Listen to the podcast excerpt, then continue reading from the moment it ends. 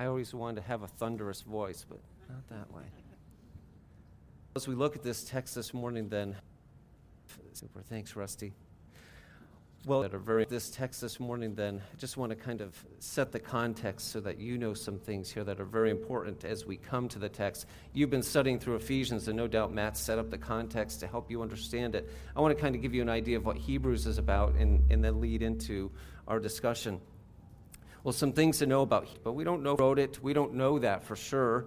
That's significant for us this morning as we think we write passage. These are people who have been persecuted uh, this morning as we think about this passage. These are people who have been persecuted, uh, possibly from Rome, uh, but now they're exiled away from it.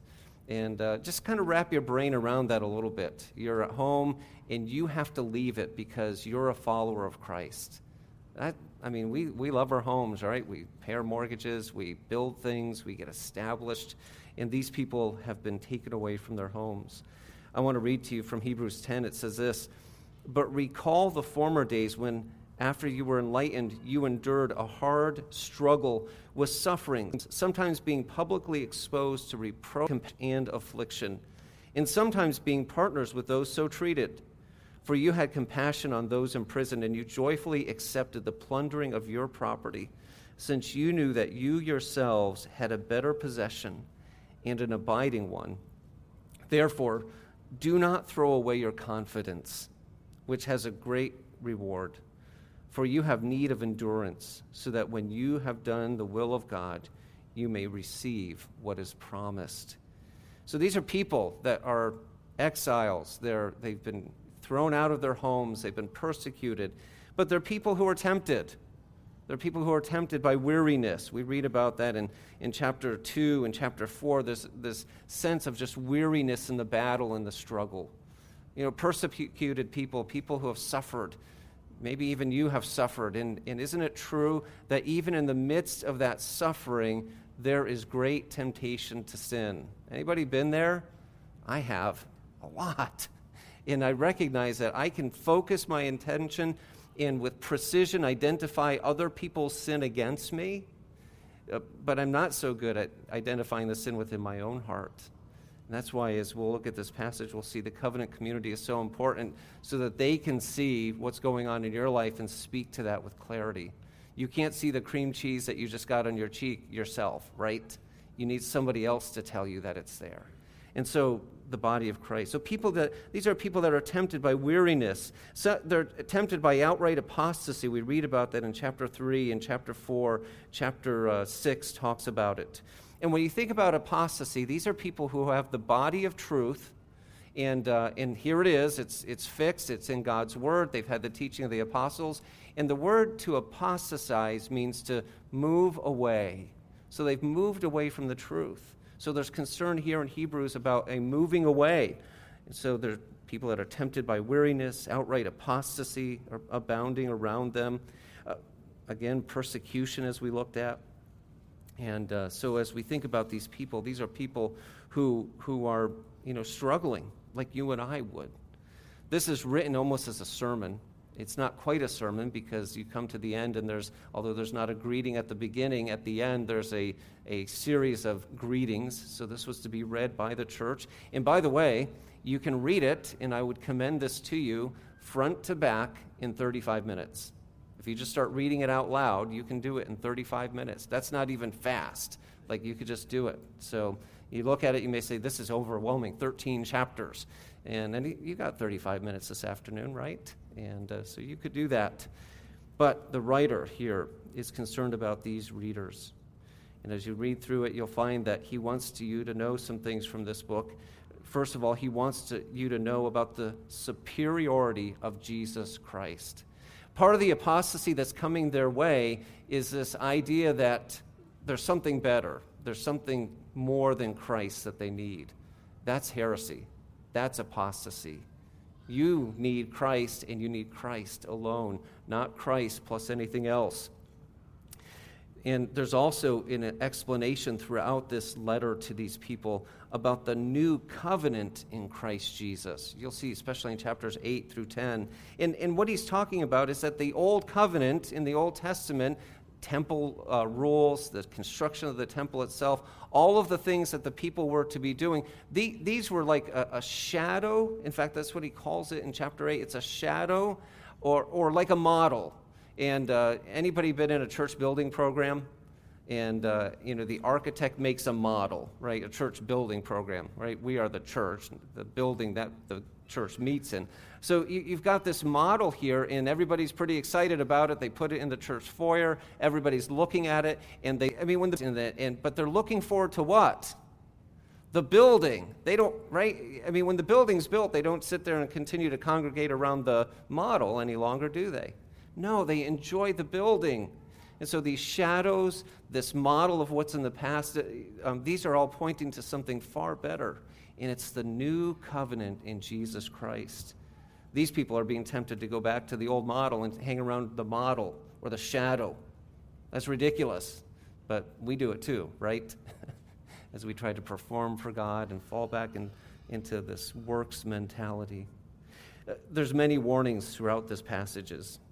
Things like, you become dull. Don't be like disobedient Israel. Listen to these words.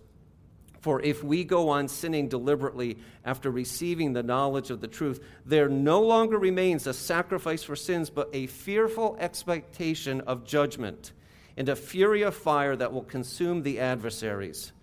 For we know him who said, Vengeance is mine, I will repay. And again, the Lord will judge his people. It is a fearful thing to fall into the hands of the living God. That's a warning.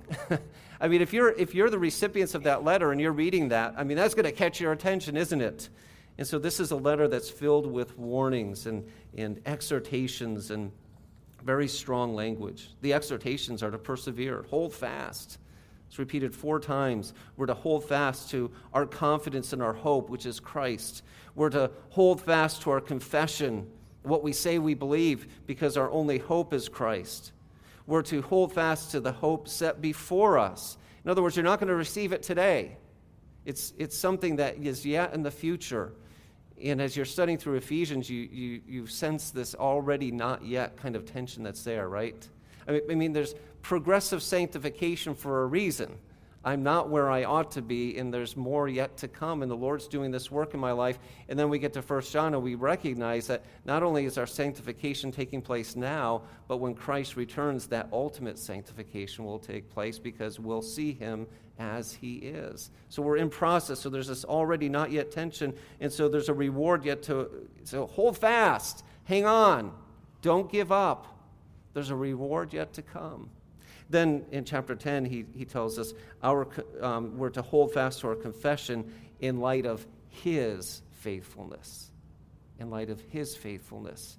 And he's faithful to his sheep. He died, he was buried, and he rose from the grave. In this, we'll find, in, in Hebrews, you'll find, if you take some time to read it, a call to obedience over and over and over again.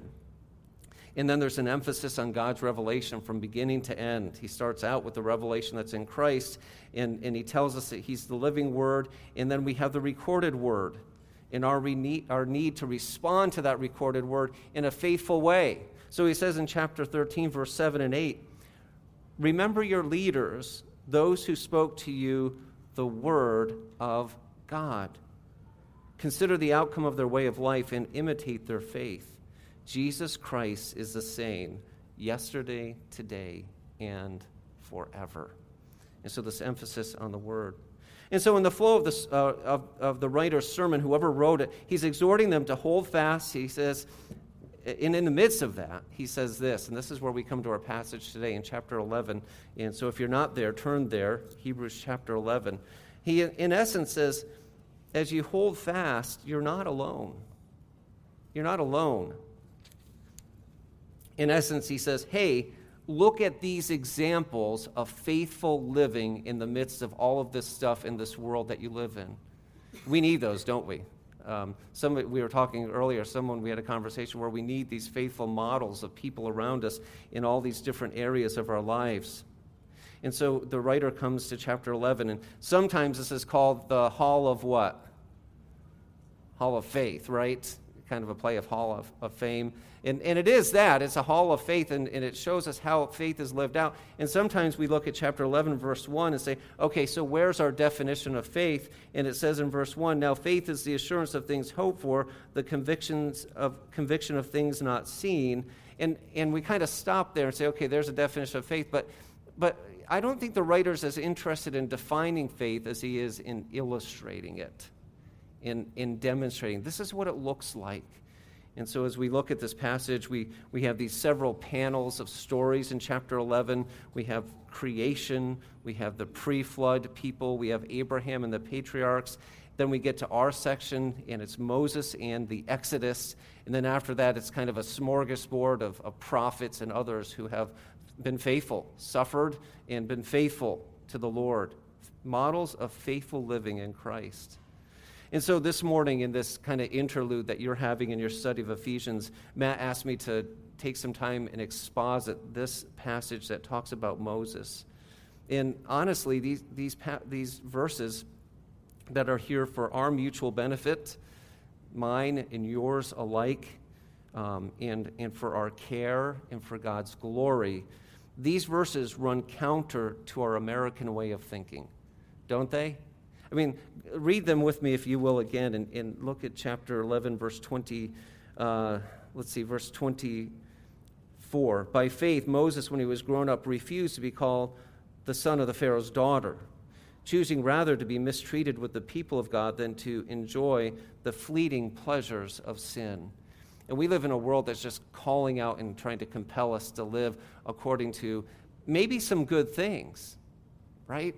A home, a car, relationship, a vacation, a retirement, whatever it may be, things that may even have some wisdom application in them, but if they become idols and they become where, become where we become rooted and established, they become sin. And so he, he chose rather to be mistreated with the people of God than to enjoy the fleeting pleasures of sin, and he considered the reproach. You know what it means to be reproached, right? The folly of the cross in 1 Corinthians uh, people looking at you and saying, That's ridiculous. Why wouldn't you do this or do that or live the way that we live? In fact, sometimes they even get antagonistic because they feel like that's a judgment against them, right? And so, as you think about this passage, then, as we come here, it's a very anti American kind of way of thinking. It, Moses lived in Egypt, and we live in this very Egypt like America, right?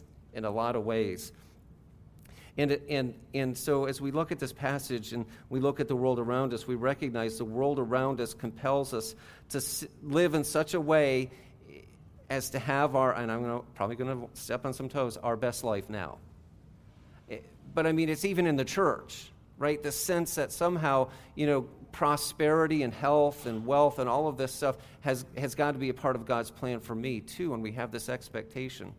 And I want you to just understand that we are living in a unique day and age where there's a real sea change taking place, even in America. I was talking to a friend of mine, and his dad has been the pastor of their church for 60 years plus, from the same pulpit, preaching, faithful, and, uh, and loves God, loves his people. You would love to, ha- I'd love for you to have him here. He's just a wonderful guy to hear preach and to teach and, uh, and yet his son said to him, You know, Dad, you have seen the best years of America. And we're in decline, right? It's just true. And, and so there's some good things about that too, aren't there? Because that's going to really shake us to our core and help us understand what is important. That's going to be helpful even with a passage like this today as we think about the future and taking a stand to live for Christ. And so as we think about this, it's going to have an effect on the church too, because as those preachers are out there preaching to have your best life now, and if you don't, you don't have enough faith, that's going to run counter to what the Bible has to say. And it's important for you to know that. It's going to be costly. And we're going to look at that as one of the points this morning. And so, as you think about that too, our identity gets all tied up in ourselves and our things our identity, the very na- the notion of who we are, gets all tied up in all of, the, all of these Egypt like things or American like things. And, and so we define ourselves by our jobs, by our wants, by our desires, by our pursuit of the American dream. And again, these all look hauntingly reminiscent to Egypt, to eating leeks and onions by the Nile which is what the people of Egypt or people of Israel would say later on to Moses, "Oh, that we could be sitting. I don't eat leeks and onions, like just eat them." But apparently that was a good thing, and they just cried out to Moses, "Oh, that we could go back. This is hard. I want to eat leeks and onions by the Nile." And the world around us is is calling for us to maybe not eat leeks and onions, but something else is calling us back to the world. And so today we want to talk about this important aspect of this passage. Genuine, so if you're taking notes, this is the main thing here. Genuine fruit bearing faith in the midst of conflict is going to, there's going to be three points here. So, genuine fruit bearing faith in the midst of cosmic conflict is the title of the sermon. In number one, we want to see that genuine faith in Christ that's going to be fruit bearing is seen in choices that establish your identity. Is that on the screen behind me? All right. Yes, no? Okay. All right, good. So you can write that down, and, and as I talk, uh, have some time to fill that in. As you think about identity, we talk about that, and we think about that in scriptures, um, and, and we think about it this way it's who you are inside and out. In other words, it's my inner man, but it's seen outside in who I write checks to, who I spend time with, what I think about, what I talk about. And so our identity really is, is, is an inside out kind of thing. It's who we are inside and it's expressed outwardly. Go to Ephesians chapter 4. And I think you've been here recently. Ephesians chapter 4. If you've been in our counseling training, I probably have used this illustration. Um, in Ephesians chapter 4, 22, it says, to put off your old self. And it has the notion of taking off an article of clothing. Now, as you think about clothing, clothing can identify us, can't it? And so a lot of you have renovation t shirts on. That identifies you as being a part of renovation. But if I was walking down uh, the, um, an aisle in a, in a grocery store just shopping, and I had a white coat on and a stethoscope and uh, maybe some kind of name tag, you would identify me as something, right? What might it be? A doctor, a nurse, something. What did you say? A pharmacist, okay, yeah, because I'm in a grocery store. Yeah. So you're, but see, you're going to identify me as something. And so as you look at this passage, he says, put off. What he's saying is put off an identity. And then he goes on and he says this um, in uh, verse, continuing in verse 22, which belongs to your former manner of life and is corrupt through deceitful desires and to be renewed in the spirit of your minds. And so this is a work of the spirit that you're participating in. So it's it's not passive, but it's not going to happen without the work of the spirit. And so it's kind of a middle passive if you're into English and Greek and stuff like that. And so it's it's happening to you, but you're participating in it. So your mind's being renewed and to put on the new self. So you're going to put on a new article of clothing that people are going to be able to identify you as something. And it says, created after the likeness of God in true righteousness and holiness. So you're putting on a new identity, and true righteousness and holiness is found in who? Christ. And so your identity is Christ. And so genuine faith in Christ is seen in choices that establish your identity. And so we see Moses here. We see him putting off and putting on something. Isn't it interesting that it says Moses chose the reproach of Christ? Like he didn't even know Christ yet, right? But we do know he was looking for a redeemer. And so listen to Exodus chapter 2, the story here. Uh, Moses, of course, as we read, you know, was born of Hebrew parents, was hidden, was raised by Pharaoh's daughter. Um, and, but it says here in Ephes- Exodus chapter 2, um, verse um, 24, by faith, I'm sorry, Exodus 2, um, 11 through 12, it says that one day when Moses had grown up, he went out to his people and looked on their burdens. So there's his people. They're suffering under the hand of Pharaoh. He's making them uh, act in the capacity of slaves to accomplish his work.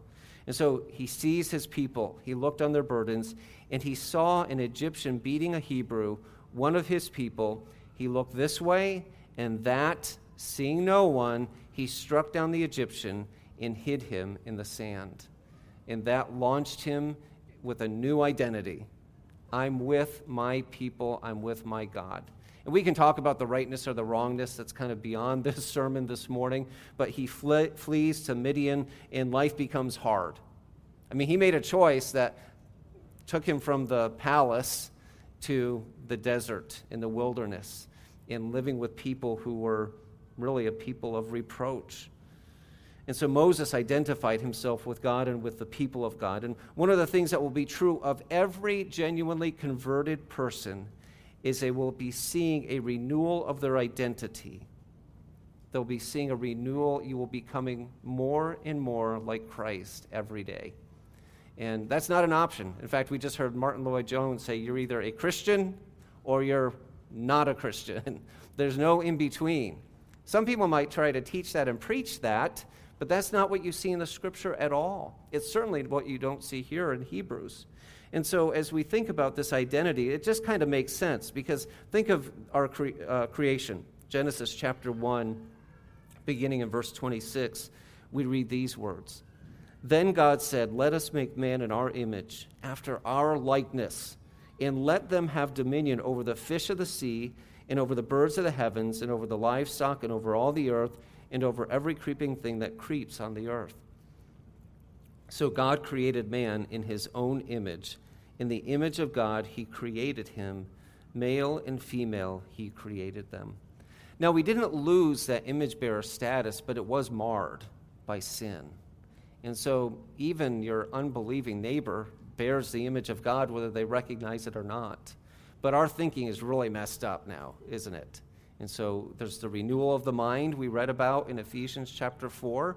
So as our mind's renewed, we start thinking right about our identity as image bearers. That would make sense. And so it follows that as a believer in Christ, if our being image bearers, marred by the fall, well, there should be some changes taking place that would reestablish the significance of our identity as image bearers, as men and women made in God's image. And so, an evidence, again, of, of genuine conversion, in genuine, genuine faith that's going to be fruit bearing, is that we will be increasingly looking more like Christ and identifying with Him and with His people and saying, Yes, I, those are my people, that's my God. And I'm, that's, I'm, I'm trying to look like you know, a, um, you know, what's the saying? Um, oh, I can't think of it. Chip off the old block, is that it? Something like that. I'm trying to look more and look more like my Heavenly Father. And so, Corbers have a Corbery appearance, right? My kids are like, oh, Dad. McBee kids have a McBee appearance. Your kids, if you have children, have an appearance like you, right? And, and, and so we just understand that it should be no surprise that if we're born of God, that we'll, we'll begin to look more and more like Christ. And I want to ask you a question. Isn't this really the essence of discipleship? Right? I mean, we've wrongly promoted the notion that discipleship is just getting smarter about the Bible. I mean, we kind of we've done that in churches. Maybe you've grown up in some of those churches where Bible study, Bible study, Bible study, which is good. Don't misunderstand me. We have to have the knowledge of who God is from His Word. His law is perfect, revives the soul. But if we just leave it at the level of knowledge, Paul says what? Knowledge puffs up. We just become really conceited. I remember uh, there was a man in a church we were part of like years ago and and he would come down the hallway and he had parsed some verse we'd preached on and we had gotten it wrong. I mean right? I mean it was just always you know i mean he just knew the greek better than we did. And we see him coming down the hallway and we're looking for rooms to dive into. We just couldn't take it. Um, all the while having an affair on his wife right? It just there's disconnect there but even just at a more, you know, probably closer to us level, we can be really smart about the Bible and just be kind of flatlined spiritually. But discipleship, Discipleship, on the other hand, is taking that knowledge about Scripture in, in the Savior and wanting to look more and more like the Master.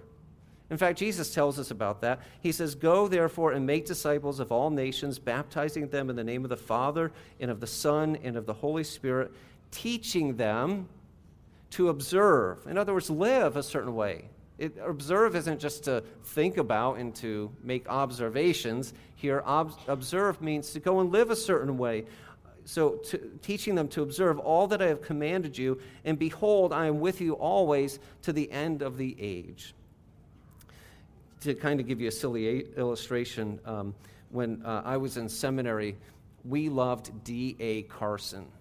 Right? D.A. Carson's a theologian who grew up in um, Canada, uh, French speaking, British, kind of, you know, that kind of accent. And uh, he didn't say Isaiah, he said Isaiah. And so we loved D.A. Carson. And as silly as it sounds, you know what's coming, right? as seminary students, we no longer said Isaiah. We said Isaiah, right? Isn't that silly? But that's kind that's a silly illustration, but that's kind of the way discipleship is. I want to talk like, I want to sound like, I want to look like the master. I want to be identified as looking like him. And so the evidence that your faith is in Christ, like Moses, you die to your interests. Think of all that Moses had. Uh, I don't know what it really looked like. I mean, I think life as a prince then probably wasn't as easy as life as a prince today, but I know it was a lot better than being the Hebrews making bricks. And so Moses, he, he gave up a lot, a prince of Egypt, living comfortably, more so than the oppressed people that he would identify himself. And so Moses made a choice and he said, I will put aside that, Egypt, all of the blessings of that, and I'm going to identify myself with Christ, his reproach, and all that that brings with the people that he has called at that time to, to carry out his will. And so he died to his past identity and took on the identity of his God and his people. That's what genuine faith in Christ looks like. Think of Paul's words in Romans chapter 6, verses 1 through 14. What shall we say then? Are we to continue in sin that grace may abound? If you, you see your King James, God forbid, right? May it never be, by no means. How can we, we who died to sin still live in it? Do you not know that all of us who have been baptized into Christ were baptized into his death? We were buried, therefore, with him by baptism into death, in order that just as Christ was raised from the dead by the glory of the Father, we too might walk in newness of life. For if we have been united with him in a death like his, we shall certainly be united with him in a resurrection like his. We know that our old self was crucified with him in order that the body of sin might be brought to nothing, so that we would no longer be enslaved to sin. For one who has died has been set free. We sang about that, right? Has been set free from sin. Now, if we have died with Christ, we believe that we will also live with him. We know that Christ, being raised from the dead, will never die again. Death no longer has dominion over him. For the death he died, he died to sin once for all, but the life he lives, he lives to God. So you also must consider yourselves dead to sin and alive to God in Christ Jesus.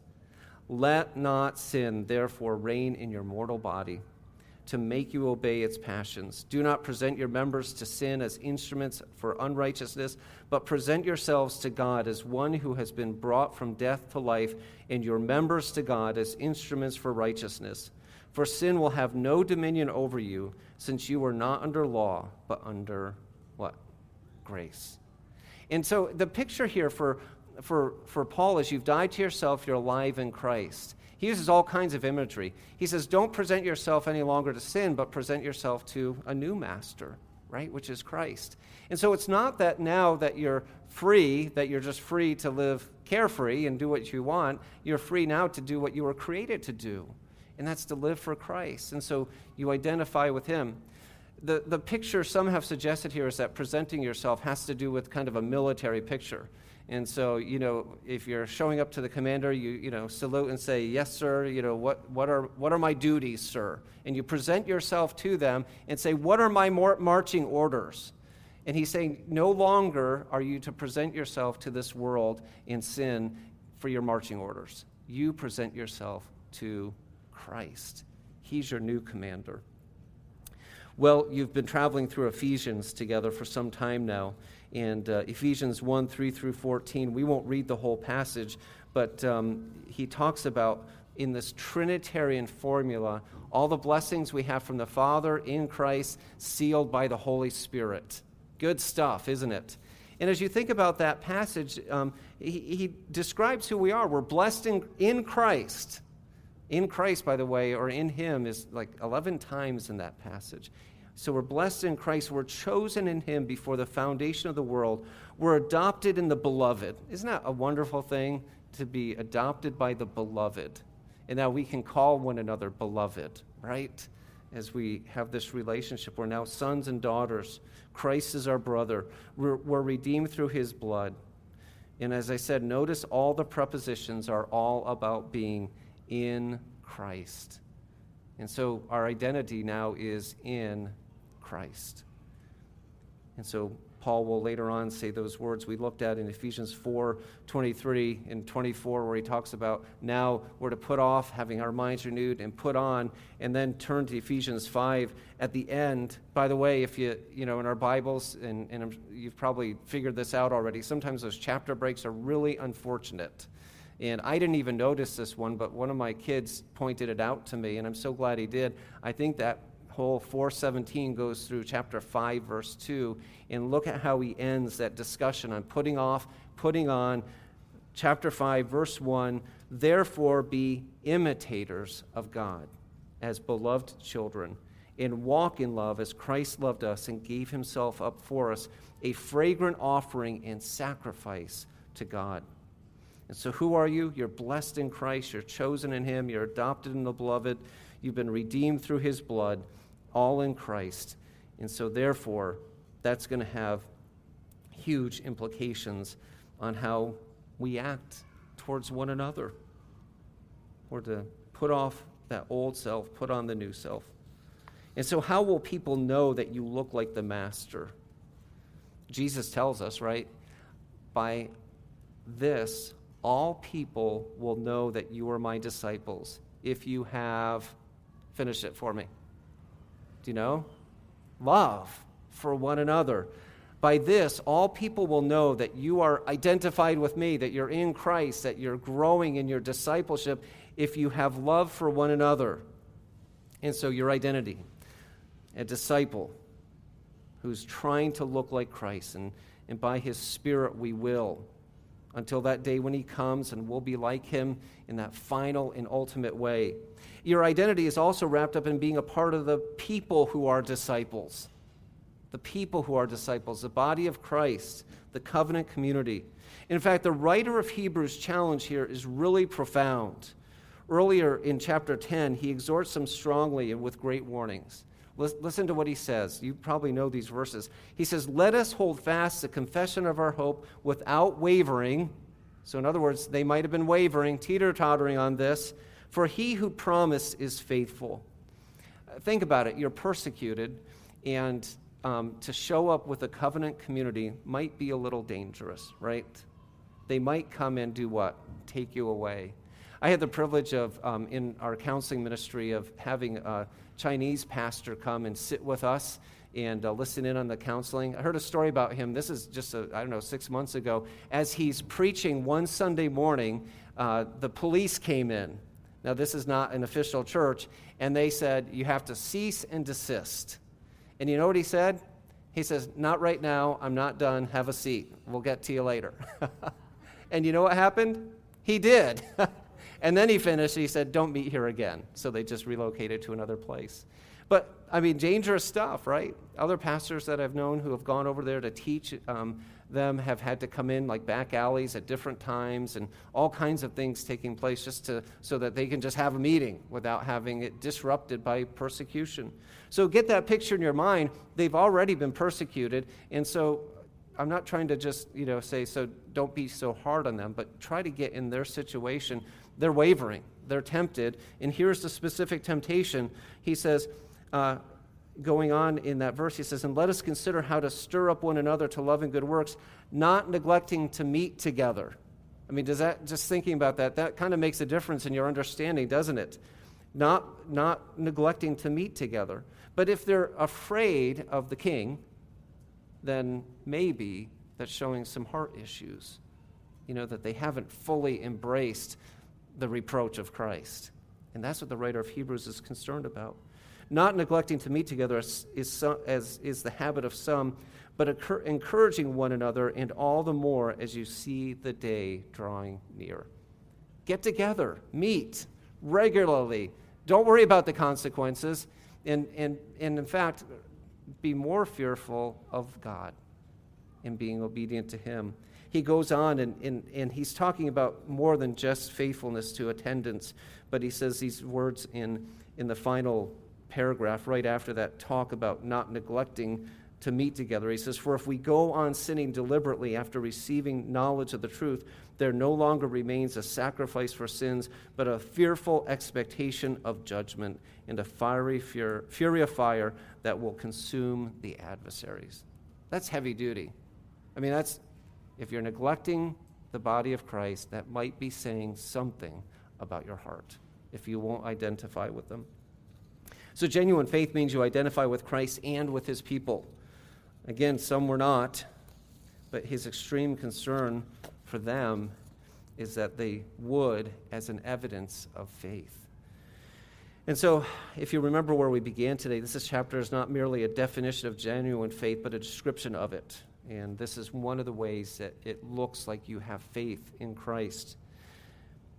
And so, genuine faith in Christ is seen in choices that establish your identity. Before we move on to the next point, I want you to just kind of think through, you know, so how, like, what do I do with this? And have you ever had this experience? hey, you look just like your father or your mother. Now, some of you are upset by that. I can remember walk, watching my dad walk away one day saying, oh man, I look just like him. Rats. I'm okay with that now. Doesn't matter. But have you ever had that experience? Hey, you look just like your father or your mother. And as you think about that, that's what we want to have people start saying about us. And just think of all the scriptures. Uh, Blessed are the peacemakers, for they will be called the sons of God, right? There's things that identify us as being a part of God's family and being in Christ. And so you should ask the, the question here today Would anyone say of you, they remind me of Christ? Or would anyone say he's a chip off the old block? Or uh, that person is looking more and more like Christ every day? The, the world probably doesn't know how to verbalize that, right? But that's why it's so important for you to be a part of the body of Christ, because they can. And they can say, hey, you know what? I really notice how God is growing you in this area. I'm so thankful to God. That's how Paul talked about the body of Christ. That's how we should encourage one another as well. Answer this question too, just thinking about that Ephesians 5, where we're to imitate God. How are you doing at forgiving? Are you, are you good at forgiving those who have hurt you within the body of Christ? You ought to be working on that. that that's a mark that you're imitating God. We're to be busy about Matthew 22, where he says we're to love God with our entire being and we're to love our neighbor as ourselves. In that loving our neighbor, by the way, is a full throated, you know, full full breath love where we aren't just being nice and sentimental and soppy over here, but we're willing to come along and exhort them as we see difficult things taking place or even sin in their lives. And so that kind of love. Well, genuine faith in Christ means we choose to identify with him and with his people. But just as it was with Moses, it will be with us as well. It is costly. And so our next point is this your identity in Christ will immediately put you in a cosmic conflict, war. and that's a good thing. And we'll talk about why. But as, as soon as you identify with Christ, as soon as Moses identified with the people of Israel and with the God of Israel, he was in cosmic conflict. Your conflict may not be of the same scale or size of Moses, but I want you to hear this. The cosmic conflict, the war you enter into when you identify with Christ, is not just some minor skirmish or some minor issue that has no relevance to the greater kingdom. That conflict within your own heart, first of all. And, and so there, there's, there's a war going on in your own hearts, isn't there? Um, Paul says in Romans 7 that which I would not, that I do, that which I would, I do not. I mean, he's in the battle too. You're in the battle where you, you know, there's things you're like, oh, Lord, help me to overcome that difficult sin in my life. And so there's a war, there's a conflict taking place in your own heart. Uh, um, let's see. When you were in chapter 4 of Ephesians, uh, he talked about uh, putting off anger, right? Do you remember studying that? And he says, Be angry and do not sin. Do not let the sun go down on your anger and give no opportunity to the devil. And that word opportunity means to establish a beachhead. Anybody see Saving Private Ryan? And, uh, and what, what did they do at Normandy? They established a beachhead so that they could then go in and, uh, and eventually conquer Germany. But they had, to, they had to get a foothold. They had, to, they had to have that opportunity to be able to replenish troops and get supplies, and, and they, but they had to have that. In, and so, in a negative sense, when you don't resolve anger biblically, you, establish a, you let Satan establish a foothold, and those tentacles reach into the rest of your life. And so you see that conflict there, even taking a place in our own hearts. How tempted are we when we've been sinned against to let Satan get a foothold and become bitter? Right? And so as you think about the conflict, it's real. That conflict with your spouse, your child, your parents, uh, is the stuff that Ephesians is made of, right? Ephesians 4, chapter 1 walk worthy according to the call with which you've been called, right? So, all the stuff you read in chapters 1 through 3 going on, and, and you'll be studying chapter 5, verse 22, I think, or 23 next week, and, and starts talking about relationships between husbands and wives, and uh, between children and parents. And if you haven't noticed in the news, there's a cosmic conflict around the issue of marriage right now. And is there any surprise to that? Why wouldn't that be a, a, a major battlefront issue in the world around us today? Because it says in Ephesians that a relationship between a husband and wife points to Christ in his relationship with his people.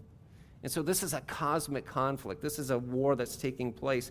And when you say, I'm going to believe what the Bible has to say about marriage, or I'm going to believe what the Bible has to say about all of these relationships, and I'm going to live that way, you're immediately in conflict with the world around you. Now, that doesn't mean you go out with a sign. Don't misunderstand me. But what it does mean is, is you have those conversations and you try to develop relationships, just the very notion that you would think that way is in opposition to the world around you. It might bring you into open conflict with people, but the fact that you believe it alone means you're in conflict with the world around you. The conflict is, is greater in the world around us, too. I think of those pharmacists in California where, in order to maintain their license, they must they must distribute the morning after pill. So they have a choice. They can hand in their license. And I know there's pharmacy school, right? Yeah. Expensive? Yeah.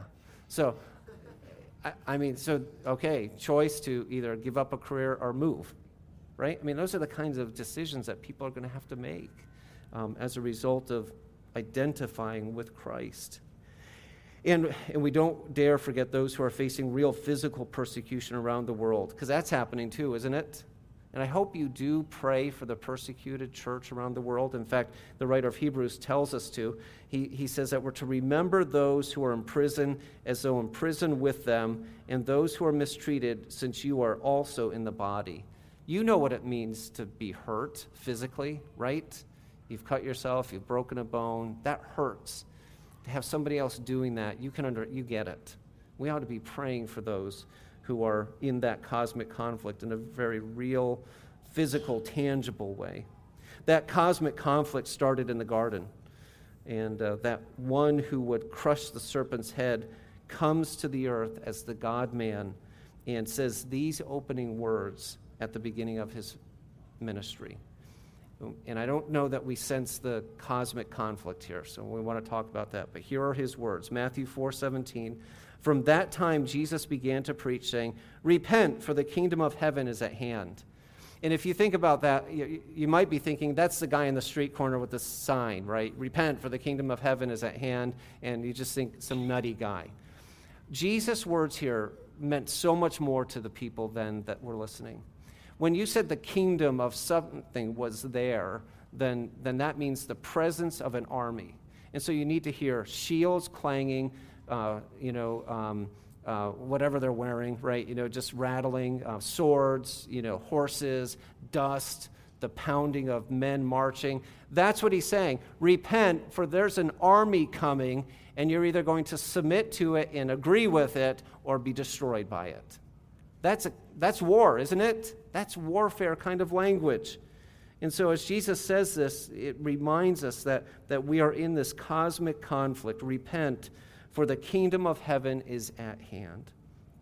And so, this is the language of taking sides in a conflict. Submit to the king of heaven or prepare to be destroyed. And as you've been studying Ephesians, the, the first ones to read this understood this conflict in profound ways. Um, I think of Artemis. Uh, the temple of Artemis was in, uh, uh, in, um, in Ephesus. And the temple of Artemis was one of the seven wonders of the world, so it was like, you know, it was, it's huge. And I think you can go there and see the ruins of it today with all the colonnades and, and all the, you know, different things that would make you see that and go, wow. And, and in fact, um, if you were going to do banking in Ephesus, that's where you would go. There was no FDIC to guarantee your funds. Artemis, the goddess Artemis, would guarantee your funds. That's the way they thought, that's the way they believed. And so, can you imagine the challenges for you as a believer just wanting to conduct business in, under that atmosphere? And then I think of Paul as he identifies himself as a Christ follower. In, in, in Acts chapter 19, 28 through 34, you can read the story.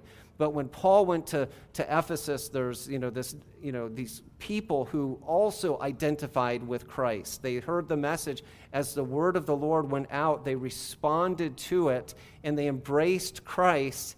And uh, this was becoming an issue. And the whole you know, crowd runs to the amphitheater and they cry, Great is Artemis.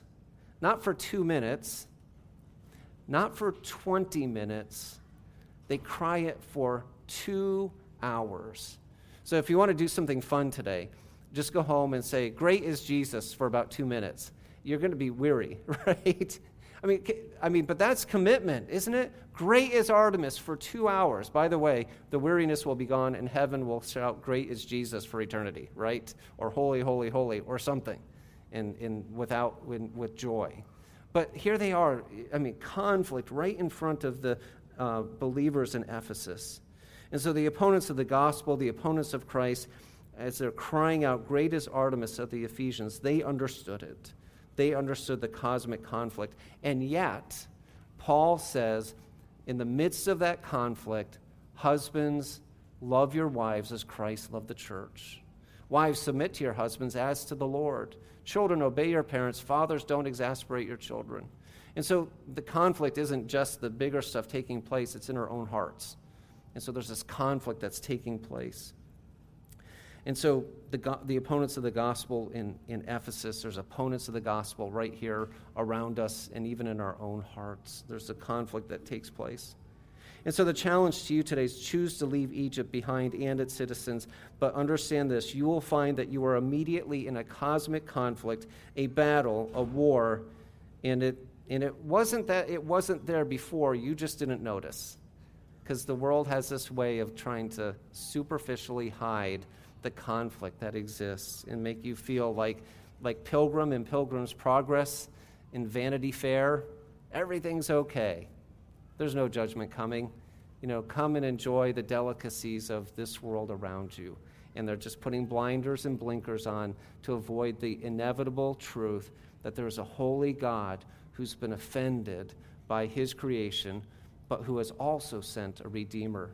So repent, for the kingdom of heaven is at near. Embrace Christ. Well, you won't be able to withstand the mighty army of God.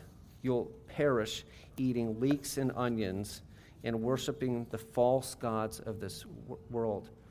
But join the battle, and it is a battle, and there is suffering that comes with it, and there are trials and injuries and tears and straining and loss of relationships and loss of income and loss of life.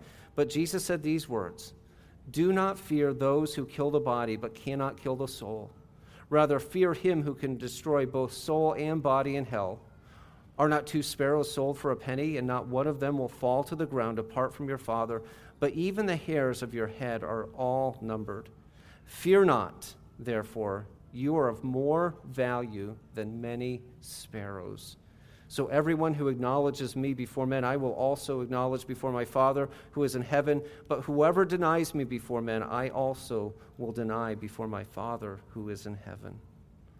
Jesus prepared his disciples for the conflict when he said these words If the world hates you, know that it has hated me before it hated you. If you were of the world, the world would love you as its own. But because you are not of the world, but I chose you out of the world, therefore the world hates you. And so understand that it's a good thing from the standpoint that if you're being hated because you're a follower of Christ, that's a good thing to know that your identity is in Christ. It's also a good thing to know that He is the one who is our eternal reward. We'll look at that in a moment. In your Ephesians, you read about these words. Think how meaningful they were for people who lived under the shadow of Artemis. Christ is far above all rule and authority and power and dominion and above, and above every name that is named, not only in this age, but also in the one to come. And he put all things under his feet. And if you're under something's feet. Like, think of that bug you squashed this morning or last night, right? Did it submit to you? Did it have a choice? It didn't. And so that dominion and power and authority.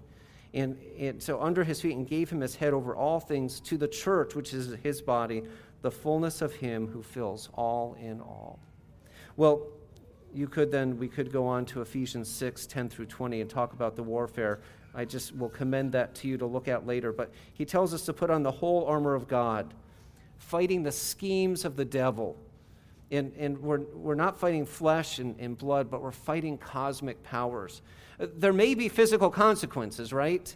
that person in Syria who lost their life because they're a follower of Christ, there was a physical consequence. But Paul's saying, you know, that, that there's a battle far greater than just whether we live or die, because remember, if our hand, our soul is in the Lord's hand, we're safe. We're safe. And so the, the battle is one that began in the garden when these four words were uttered, if they use the ESV in Genesis, right? Did God actually say? and the battle was on. The battle was on. So, Paul says in Ephesians 6 strap on the belt of truth, the breastplate of righteousness, shoes that are, aren't converse, so the readiness of the gospel, the shield of faith, the helmet of salvation, the sword of the Spirit. But notice and don't forget this one. A lot of times I think we neglect it prayer. Don't forget that one. John Piper says this in, uh, in his talk on missions, I think. Prayer is the communication by which the weapons of warfare are deployed according to the will of God. Prayer is for war. Prayer is for war. We're in a conflict. Uh, he, John uh, Piper goes on to say that a wartime mentality will change our prayers from being domestic intercoms. Hey, honey, can you bring me down a Pepsi? Right? To walkie talkies God, I'm taking fire. I need some help here, right? Help me to be bold in the midst of it. And so you can see that, that if we have that mentality, it's going to change the way we pray. And so if you understand the cosmic conflict you're in, praying for Egypt like stuff will not only be unimportant, it will be shameful and embarrassing. I was preaching at a church down in North Carolina several years ago, and it was from Psalm I, don't, I can't remember which psalm it was, but, but it was a psalm that talked about how to pray and what to pray for. And uh, this dear old lady came, and so, you know, as you age, think about this. You can still be growing at 70 or 80. because she was that. In fact, I think she's with the Lord now. And she says, Oh, that is just so convicting because my prayers are just gimme, gimme, gimme. right? I mean, and, and it's gimme, gimme, gimme, Egypt like stuff so often. And so you won't pray for your career, but you'll pray for what career God would have you to promote his kingdom. You won't pray for healing so that you can just feel better. You'll pray for healing so that you can expend your health for the gospel. If you're praying for Aunt Sally's big toe, it won't be so she just feels better, but so she can put on the shoes of the gospel and carry it to the nations. You see, it's going to change the way you pray. Well, Moses immediately found himself in conflict by choosing the reproach of Christ, and you will too. But listen to Jim Elliot's words 60 years ago. He is no fool who gives what he cannot keep to gain what he cannot lose. He is no fool who gives what he cannot keep to gain what he cannot lose. That's why we can say, yes, I'm in a conflict with the world around me. And it's not just that God has my six, He has already demonstrated the outcome of this conflict by raising Christ from the grave, conquering sin and death. And so as you go through the book of Acts, uh, you just see that as the apostles are preaching and teaching, I don't know if it's exclusive, but I think it's just about every time the gospel is presented, it is always it is always driving them to the resurrected Christ, not just Christ, but the resurrected Christ. And so, as you think about this conflict, raising Christ from the grave, conquering sin and death is so significant because he has promised the same for all who would trust in him. And so recent, you'll be the recipient of the blows of this world for being his follower. These are just merely signs that you will also partake of that same resurrection. And that's a good thing. That's a good thing. Well, then the question is, and this brings us to our third point how do you prepare? And, and there's an aspect in which you can't. It must be who you are, right? That inner man. You must be a believer already. That spirit must be at work within you. You must be genuinely in Christ. Otherwise, you can try, right? There are people who try, um, but unless you're in Christ, you're merely an impostor. In, in fact, it's sad as you read uh, 1 Corinthians 13, and he says, um, you know, um, that uh, people can actually give their body to be burned, but if they have not love, it's nothing. Aren't those scary words? I mean, that, that you know, or, or the person who comes before the Lord, Lord, Lord, did I not prophesy in your name um, and cast out demons? And he says, What? Depart from me, you worker of iniquity. I never knew you. Th- those are scary words. And so you could be an impostor, but you need to not be. You need to embrace Christ in faith. That's a work of the Spirit. So, how do you prepare? Well, embrace Christ become a worshiper of His, and like Moses, make Him your reward. You see, you can't just train harder, you know, go to boot camp um, and try to become more proficient with the weapons without first being committed to the commander, right? And, and, and to be in allegiance with him and say, He is my reward. I'm doing this for him, and I know that he, whatever happens, will raise me from the grave. So, genuine faith, point number three, makes choices that reflect that Christ is your reward, not the fleeting temporary pleasures of your Egypt, whatever it may be. You see, ultimately, this is all about worship. Think of Matthew 6 21. It says, For where your treasure is, there your heart will be also. Um, in one of Michelle's older Bibles, I don't think in, she's got a new journaling Bible like I have, but in one of her older Bibles, she went through and circled every, not circled, she put a heart around every place she found the word heart in the scripture. And it's amazing. Like, there's very few pages you can turn to, you don't see the action of the heart. And so, Psalm 139 search me and see if there's any wicked way where in my heart, right? The heart is desperately wicked. Who can know it? God knows it. You know, the, the, um, you know, just all the scriptures that talk about our hearts. And our hearts' um, action towards, you know, Christ, that's what's at issue here. Is my heart turned towards Christ, and is that what my heartbeat is for is Christ and worship of Him and love of Him. Is that is He my treasure? In uh, Matthew 13, we read these words: "The kingdom of heaven is like hidden treasure hidden in a field, which man a man found and covered up, and then in his joy." He goes and sells all that he has and buys that field. And don't doubt the neighbors are going, that guy's nuts. Why would he do that? And so, but notice what he did. He, he did something costly. He went, sold all that he had in order to have that treasure. That's worship. and so, as you think about Christ and as you think about Moses and his reward, he said, Listen, I'm going to embrace Christ and his sufferings because I love him and because I love the God who, who has, has saved me, and, and I'm going to worship him. I'm going to think about him. And it can be costly. I think of a young lady that uh, we knew back in Lafayette, Indiana. We had a large ministry there to international students. It was quite the privilege. And um, one of the ladies, um, her, her brother was successful. I think, I don't know, her siblings were successful. I can't remember who they were. And it's, it's a pretty big honor to come to America and go to Purdue University. And, and uh, she found Christ, or Christ found her, right? And made her a new person.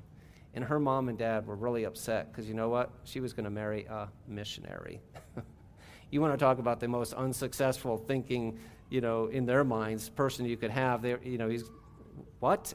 You're going to give up your your career as an engineer? And she, you know, she she I, I don't even know if she graduated. She didn't graduate. I mean, they were devastated because she wasn't seeking after Egypt anymore. She was following Christ. She was a worshiper of Christ costly, put her in conflict with her parents. But I'm reminded of, of this you know, analogy of she, she sold it all because there was a treasure in a field. She loved it. She ordered her life around it. That's what it means to worship. Jesus says in Matthew 6 24, No one can serve two masters, for either he will hate the one and love the other, or he will be devoted to the one and despise the other. You, you, Renovation, you, Jim Corber, you cannot serve God in money or God in something else, God in Egypt, right? You can't be a Christian. Uh, uh, you can't be partly a Christian, right? I mean, you're either a Christian or you're not a Christian. Dr. Jones just told us that, and the scriptures tell us that. God will not be co regent with anything in your life. And so the people of Israel tried to have both God and Egypt. I mean, think even as they left Egypt and as, they, as Moses is on Mount Sinai, what did they do? They made two golden calves. And by the way, it's kind of in question as to what they were trying to do there. Those golden calves were probably a means to worship Yahweh, right? But they were doing it on their terms, not on God's terms. And they were sub gods, so they had more gods than the one true God. And it was a mess and they weren't worshiping they they were trying to, to have both the world and God. And then later on, Jeroboam is given the assignment of leading the northern kingdom by God. And so, what does he do? Does he run to God? He ran to Egypt. and guess what his first order of business was when he came back? Two golden calves, so that they would no longer worship in Jerusalem, but in Samaria. See, God will not be co regent, but the tendency of our hearts is to try to do both, isn't it? And we need to recognize that. The issue here is worship. We need to be people who think about Jesus. We need to be people who love Christ and what he stands for in his kingdom. We need to make it the song of our hearts, right? We need to make him the one that we order our lives around. In other words, worship is the response of who we are to all that He is. And it's not just singing on a Sunday morning, it's how we think about our careers, our relationships, our jobs, our decisions to buy a car, not buy a car, you name it, all the mundane things of life. Well, let's be like Moses, who identified himself with Christ because we know that to stay in Egypt is to merely enjoy a temporary city. Later on in Hebrews 13, we read these words Therefore, let us go to him outside the camp and bear the reproach he endured, Christ. For we have no lasting city, but we seek the city that is to come. Answer these questions today.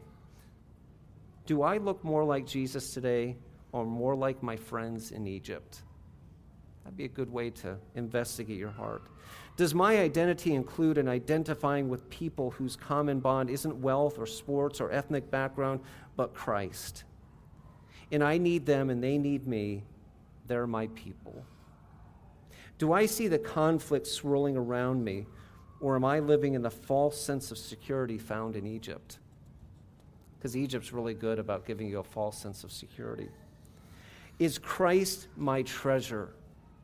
Is he my reward? Uh, are you being apprenticed to look like him? Are you? Are, are you willingly, actively seeking out uh, people and, and relationships that will help you look more like Christ?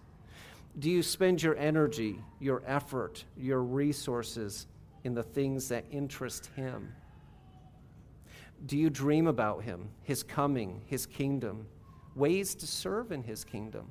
I mean, just there's we have such a media saturated culture. I, you know, the Lord of the Rings movies came out and they like just blew our circuits with all their uh, high tech media, right? I mean, cool stuff.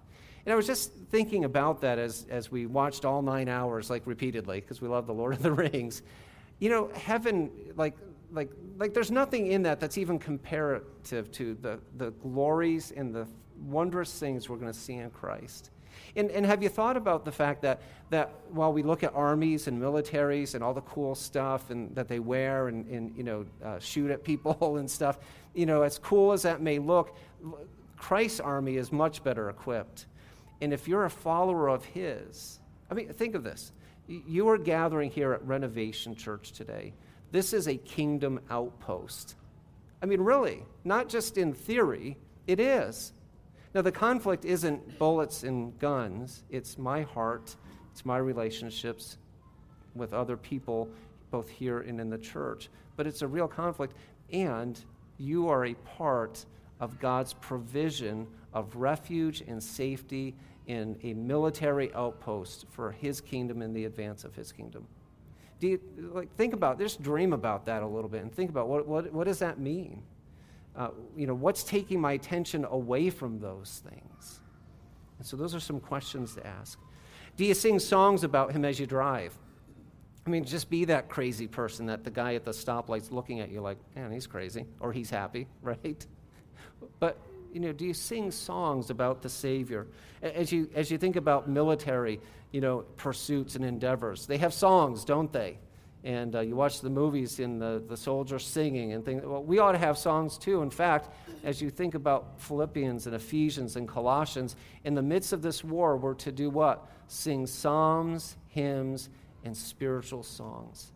And I take that to mean I'm to sing to bless you, and you're to sing to bless me as we sing these truths to one another. And so, do you sing songs about him as you drive, as you, you're here? Or are your dreams of things in Egypt? Moses put aside Egypt, and he chose instead to bear the reproach of Christ, having no lasting city here, looking forward to his eternal reward, Christ. How about you? Is, that, is he your reward? Even the book of Ephesians can quickly turn into a self help book to look good in the Christian community if Christ is not the center of your life. Right? I can be a pretty good looking husband to the people around me, but if Christ isn't your center, then you'll be like that one who stands before the Lord and says, Lord, did I not prophesy? Was I not a good husband for you? And he could say, Depart from me, you worker of iniquity. And so as you think about that, that's serious. So, but let me say this, just in fin- my final words here. The hope is not being better, it's not doing more, it's being in Christ. We often quote this verse in evangelism to scare people, right? At least I did growing up. Maybe you, Matt's taught you far better than this. But we would say this just as it is appointed for man once to die, and after that comes judgment, right? We stop there. You know, and the idea is, man, it's coming. You better get saved before it happens, right? There's so much more. Listen to the rest of the passage.